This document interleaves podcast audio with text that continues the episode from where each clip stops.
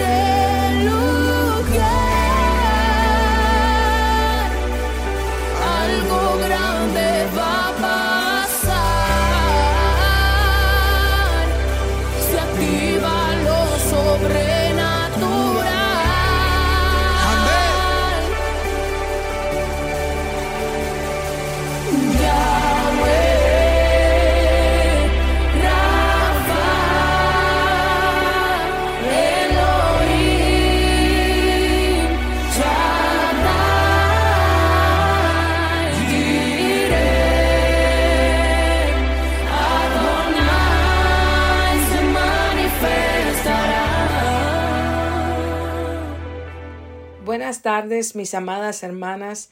Bendiciones en este precioso día. Bienvenidos una vez más a esta programación Mujer Extraordinaria. Primeramente y como siempre damos gracias a Dios porque Él nos permite el poder estar aquí una tarde más, un lunes más. Para nosotros siempre es un privilegio y un honor el poder tomar este tiempo como una oportunidad para traer esta palabra que Él ha puesto en mi mente y en mi corazón para compartir el día de hoy con cada uno de ustedes. También tomo esta oportunidad para agradecerles a cada uno de ustedes que nos sintonizan cada tarde, cada lunes y que se hacen presente durante este tiempo Muchas gracias. Muchas gracias también por compartir estos enlaces o estos mensajes en sus plataformas, en sus redes sociales. También por todo el tiempo que nos dan no nada más a mí, sino también a las otras personas que forman parte de esta plataforma. También quisiera recordarles que ya estamos en Facebook y en YouTube y como vamos empezando en esas dos plataformas, sí nos encantaría y les agradeceríamos de gran manera que nos ayuden a compartir esas dos plataformas y si tienen tiempo, denles un like a cada uno de los mensajes que usted escucha. Si son de grande bendición para usted, compártalos con otras personas. Bueno, antes de dar inicio a este programa, quisiera que hiciéramos una oración para poner este tiempo y este programa en las manos de nuestro Señor. Señor y buen Padre, muchas gracias, Padre. Gracias por la oportunidad, Señor, que me presta, Señor, el poder estar aquí, Señor, una tarde más, Padre, un lunes más, mi Señor, y poder compartir, mi Señor, este mensaje, Padre, que usted ha puesto en mi mente y en mi corazón, Señor, para exponer el día de hoy, Señor, por medio de esta programación de mujer extraordinaria, Padre. Señor, te pido, mi Señor, que prepares, mi Señor, los corazones y las mentes, mi Señor, de las personas que van a estar en el otro lado, sintonizando y recibiendo este programa, Padre, para que lo puedan recibir en sus corazones y en sus mentes, mi Señor, y puedan, Señor, tomar esas semillas, Señor, que en esta tarde estamos plantando en sus vidas, mi Señor, para que el día de mañana esa semilla produzca y crezca, Señor, y también, Señor, puedan producir fruto, para que ese fruto, mi Señor, ellos lo puedan también compartir con otras personas, Padre, el día de mañana, mi Señor. Gracias te doy, Padre. Pongo en mi vida en tus manos, mi Señor, y que sea usted hablando por medio de mi boca, mi Señor, que yo pueda menguar, Padre, para que usted crezca, mi Señor. Gracias te damos, mi Señor, porque si estamos aquí, mi Señor, en un día más, Padre, es para exaltar su santo y bendito nombre, mi Señor. Muchas gracias, Padre, y pongo este programa, este tiempo y este mensaje en tus preciosas manos en el nombre de Jesús. Es en el nombre que ponemos y que suplicamos y que clamamos todas las cosas, Señor, porque sabemos que solamente por medio de ese nombre es que todas las cosas son, mi Señor. Muchas gracias, Padre, en el nombre poderoso de tu Hijo amado Jesús a quien damos honra y gloria por los siglos de los siglos. Amén.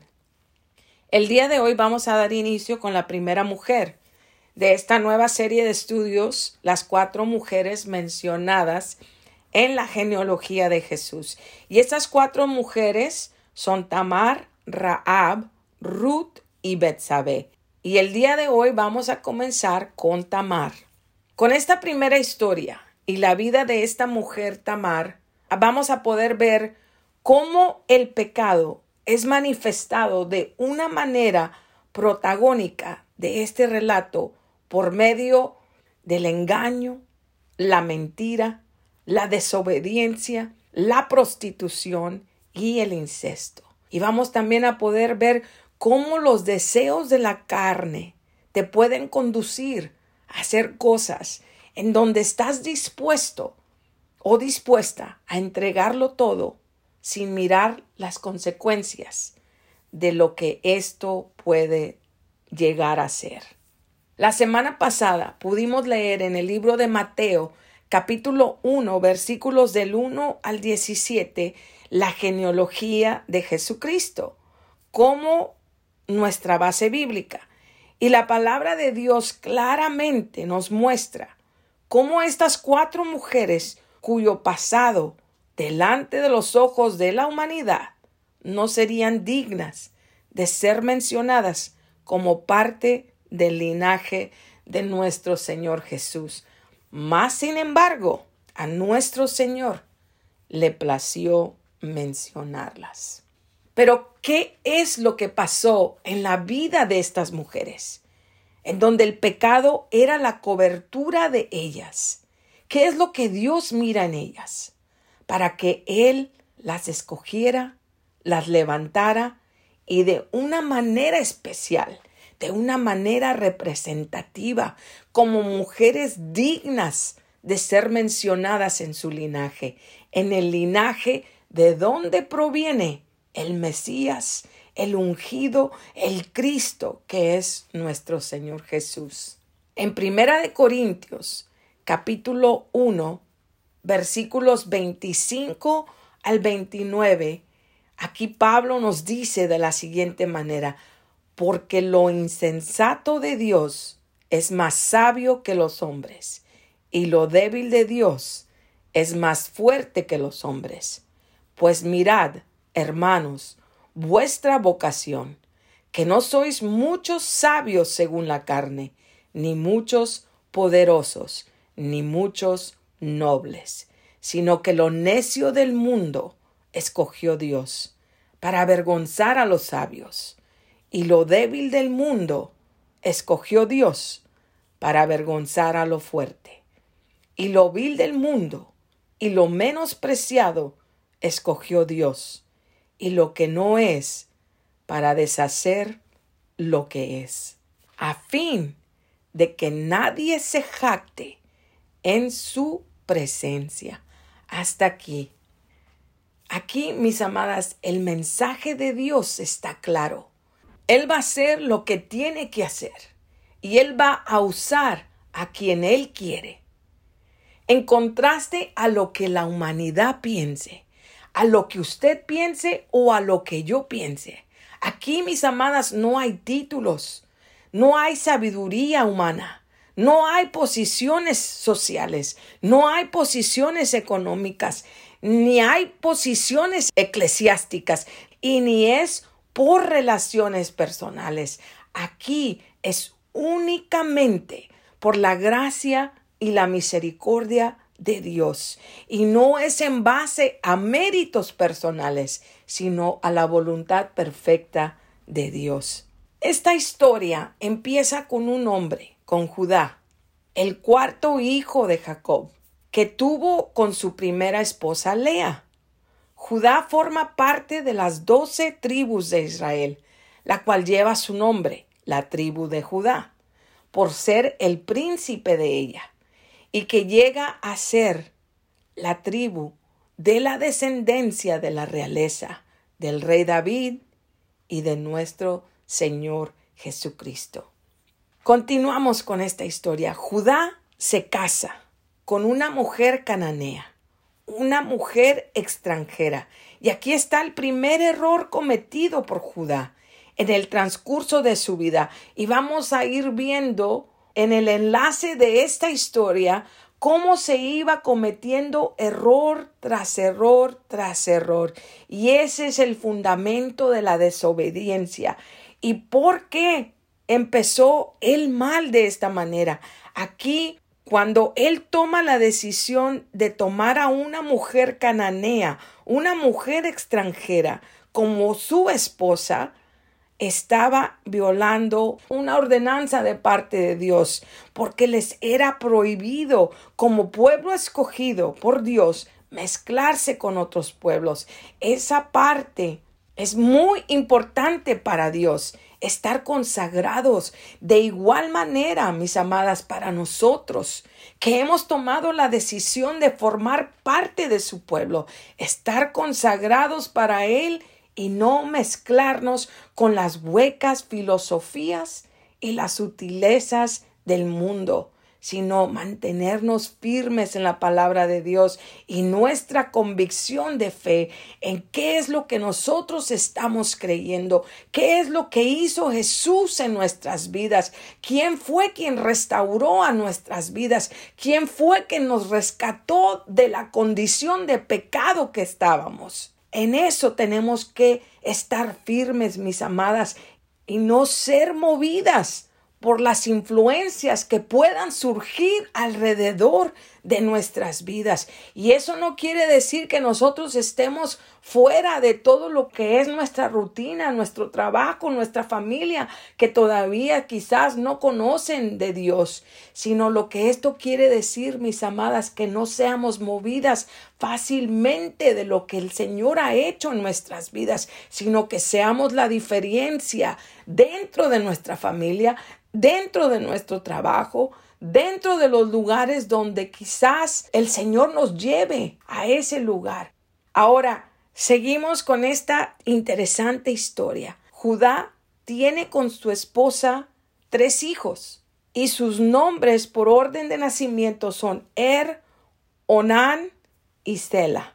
Aquí quisiera que me acompañaran a leer Génesis capítulo 38 versículos del 6 al 11 para poder ver cómo va a empezar esta historia de la primera mujer en la genealogía de Jesucristo, de Tamar.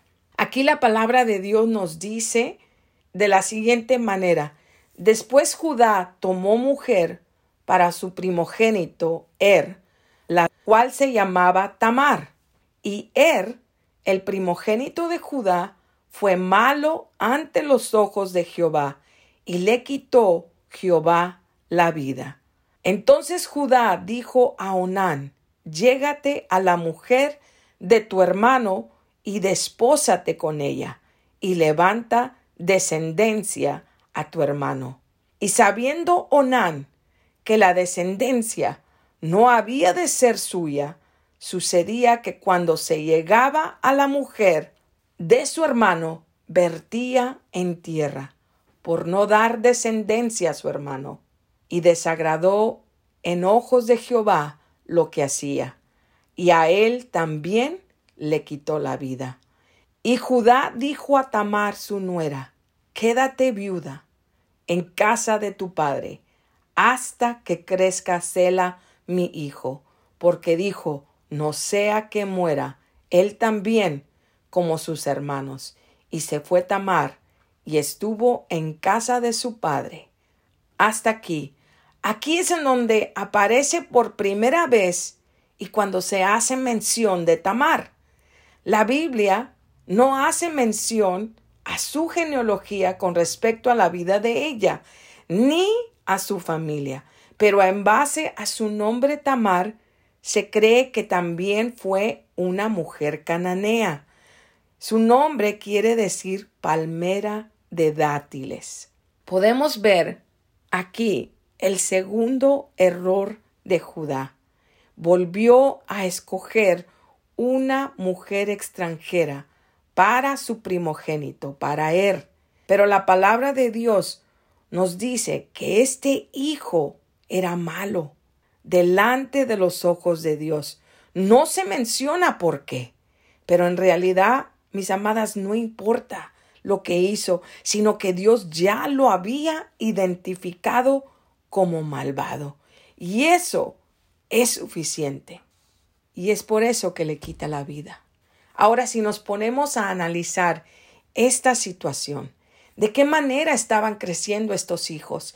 ¿Qué es lo que estaban mirando como ejemplo? Que la maldad era su fundamento. Aunque la responsabilidad la tenemos ambos como padres de una forma colectiva, cada quien responsable por sus roles y por sus funciones, pero en sí, la figura paterna en los hombres es muy importante para el crecimiento y la formación de ellos, así también como en las mujeres lo es el de la madre. Ahora, Tamar aquí queda viuda y Judá le pide a su hijo Onán que se allegue a la mujer de su hermano por su deber como cuñado para levantar descendencia para su hermano y su nombre. En los estudios anteriores de las tres viudas, pudimos aprender un poco de lo que la ley del levirato o el matrimonio levirato representa para una viuda que no ha tenido descendencia. Lo que esta ley significaba o lo que esta ley significa es que si en la familia había otros hermanos o parientes era un deber y una responsabilidad llegarse a ellas para restaurarles y para poder preservar la línea familiar de un nombre y para la preservación de una tribu. Deuteronomio capítulo 25 versículos del 5 al 10 nos habla de esta ley.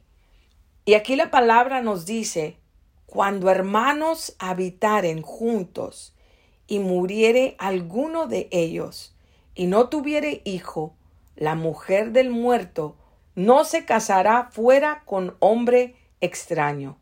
Su cuñado se llegará a ella y la tomará por su mujer y hará con ella parentesco. Y el primogénito que ella diere a luz sucederá en el nombre de su hermano muerto, para que el nombre de éste no sea borrado de Israel.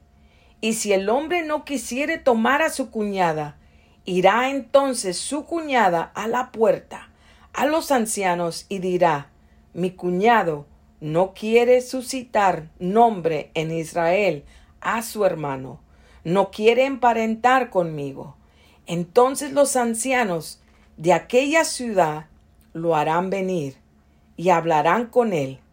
Y si él se levantare y dijere, no quiero tomarla, se acercará entonces su cuñada a él delante de los ancianos y le quitará el calzado del pie y le escupirá en el rostro y hablará y dirá, Así será hecho al varón que no quiere edificar la casa de su hermano, y se le dará este nombre en Israel, la casa del descalzado.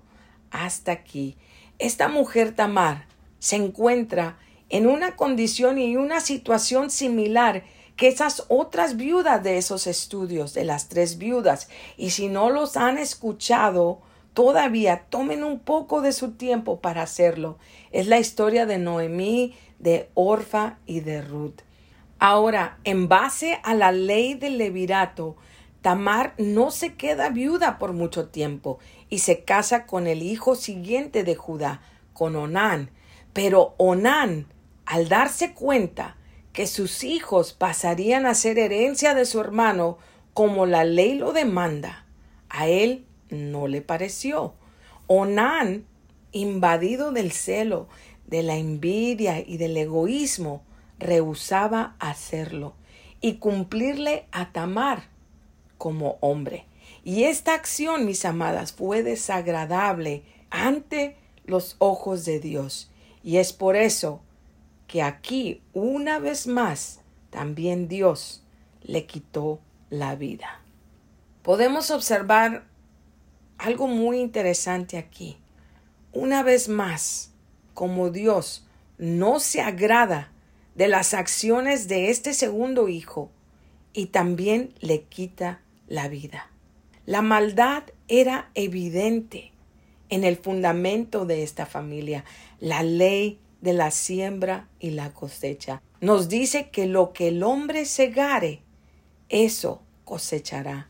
Estos resultados que estamos aprendiendo por medio de estos estudios claramente nos enseñan una cosa. Aquí podemos ver que provienen en base a una desobediencia, de algo que se empezó mal.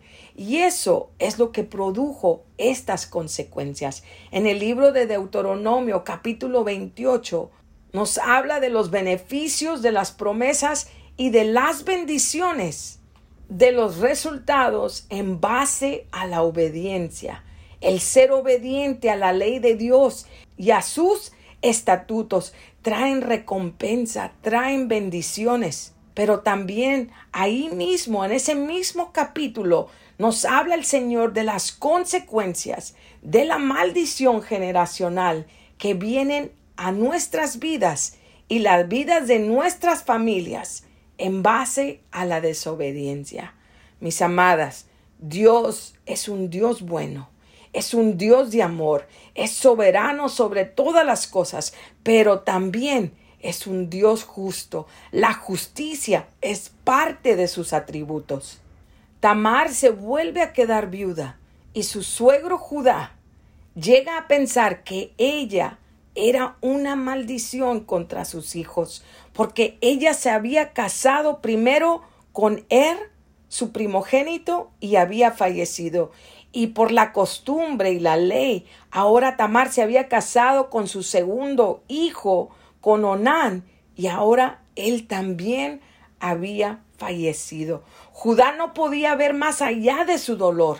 Él quería encontrar una salida para esto y él no podía ver con claridad que la maldición no era de Tamar y no se encontraba en Tamar, sino en él, en su familia, en su generación. ¿Por qué? Porque aquí claramente pudimos ver cómo fue Dios quien toma la justicia en sus manos por la maldad que había en ellos, y fue Él quien tomó sus vidas, mas sin embargo, mis amadas, Tamar se llevó la culpa. En muchas ocasiones se nos olvida que Dios es, Él es el único que puede leer nuestro interior él es el único que puede ver las intenciones de nuestro corazón. Él es el único que puede escudriñar nuestra mente, nuestros pensamientos. Únicamente Él. Podremos engañar al mundo entero y aún a nosotros mismos, mis amadas, pero a Él, a Él no lo vamos a engañar. Jeremías capítulo 17, versículo 10 nos dice de la siguiente manera, yo Jehová que escudriño la mente, que pruebo el corazón, para dar a cada uno según su camino, según el fruto de sus obras. Hasta aquí. Y eso fue lo que pasó con los hijos de Judá. Sus obras no fueron buenas, no fueron conforme la voluntad de Dios, porque todo hombre que no tiene a Cristo en su corazón está todavía en un fundamento caído, en base a la rebelión y la desobediencia. Génesis capítulo 6, versículo 5 nos dice, y vio Jehová que la maldad de los hombres era mucha en la tierra, y que todo designio de los pensamientos del corazón de ellos era de continuo solamente el mal. La maldad, mis amadas, es parte de nuestra naturaleza caída. Es por eso que necesitamos a Jesús como nuestro nuevo fundamento para la restauración de nuestra posición delante de Dios. Y eso es lo que el Señor estaba empezando por medio de esta mujer, por medio de Tamar. Pero en el momento ellos no lo podían ver y mucho menos entender.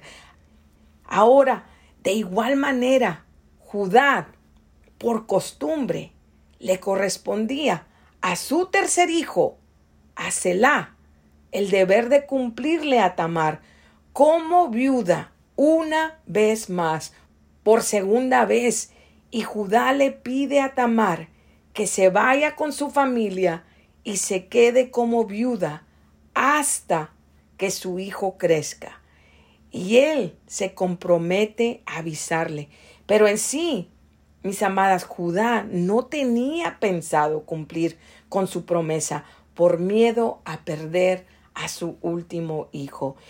Y en base a eso, en base a nuestros sentimientos y a nuestras emociones, es por eso que nos atamos a situaciones que nos llevan a consecuencias que producen resultados desagradables, no nada más para nosotros, sino para toda la familia, porque no confiamos en Dios y nos dejamos llevar por nuestro sentir.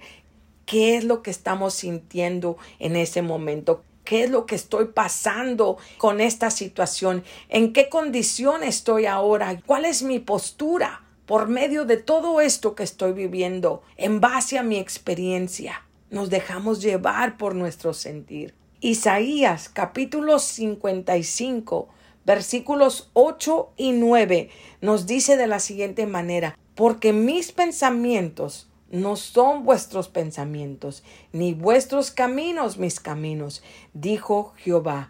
Como son más altos los cielos que la tierra, así son mis caminos más altos que vuestros caminos, y mis pensamientos más que vuestros pensamientos. Así también Jeremías capítulo 29 versículo 11 nos dice, porque yo sé los pensamientos que tengo acerca de vosotros, dice Jehová, pensamientos de paz y no de mal, para daros el fin que esperáis. Amén. Hasta aquí concluimos con este programa y nos quedaríamos pendiente con la segunda parte de esta historia, la vida de Tamar, para la próxima semana. Pero como siempre, mis amadas, no quisiera cerrar este programa sin presentarles a Jesús como el único Salvador del mundo. Si todavía no le conoces, mis amadas, tomen la decisión el día de hoy. Y si todavía no le has aceptado como tu Salvador o como tu Señor, toma tu decisión el día de hoy. No esperes para mañana. Como dice el dicho, no dejes para mañana lo que puedes hacer hoy. Hagamos una oración. Señor, gracias, Padre. Gracias, Señor, por este tiempo. Gracias por la oportunidad que nos permitiste, mi Señor, de poder traer este corto mensaje, Señor, de la vida de esta mujer, de Tamar, Padre. Gracias, Señor, por lo que nos vas a enseñar por medio de la vida de Tamar, por la vida de ella, su experiencia, Señor, sus relaciones, Padre, sus acciones, mi Señor, y las decisiones que ella tomó, Padre. Gracias, Padre, porque por estas personas que usted ha dejado como ejemplo, Señor, ahora nosotros las podemos tomar, Señor, para hacer o no hacer las cosas, mi Señor. Señor, en esta tarde, Señor, nos despedimos, Señor, de este programa, Señor, y de este tiempo, Padre, pero nunca de su presencia, mi Señor. Que sea su presencia siempre el centro de nuestras vidas, el centro de nuestras familias, Padre. Que sea usted siempre tomando el control de nuestras vidas en todo lo que hagamos, Padre, y que cada decisión, Señor, que vayamos a tomar, Señor, personalmente, individualmente y también como familia, Padre, te busquemos a ti, Señor, como nuestra guianza, Padre, para poder tomar la decisión correcta, que va alineada con su voluntad, Señor, para no traer consecuencias generacionales, Padre, que causan y que traen maldición a nuestras vidas y a nuestras familias, mi Señor. Muchas gracias, Padre. Y todas estas cosas, mi Señor, te las pedimos en el único nombre, en el nombre de Jesús, a quien damos honra, gloria y exaltación por los siglos de los siglos. Amén. Bendiciones, mis amadas, y nos vemos la próxima semana. Muchas gracias por su atención. Y para más información de esta programación, por favor de comunicarse al correo electrónico siomara.the-veil.org. Bendiciones.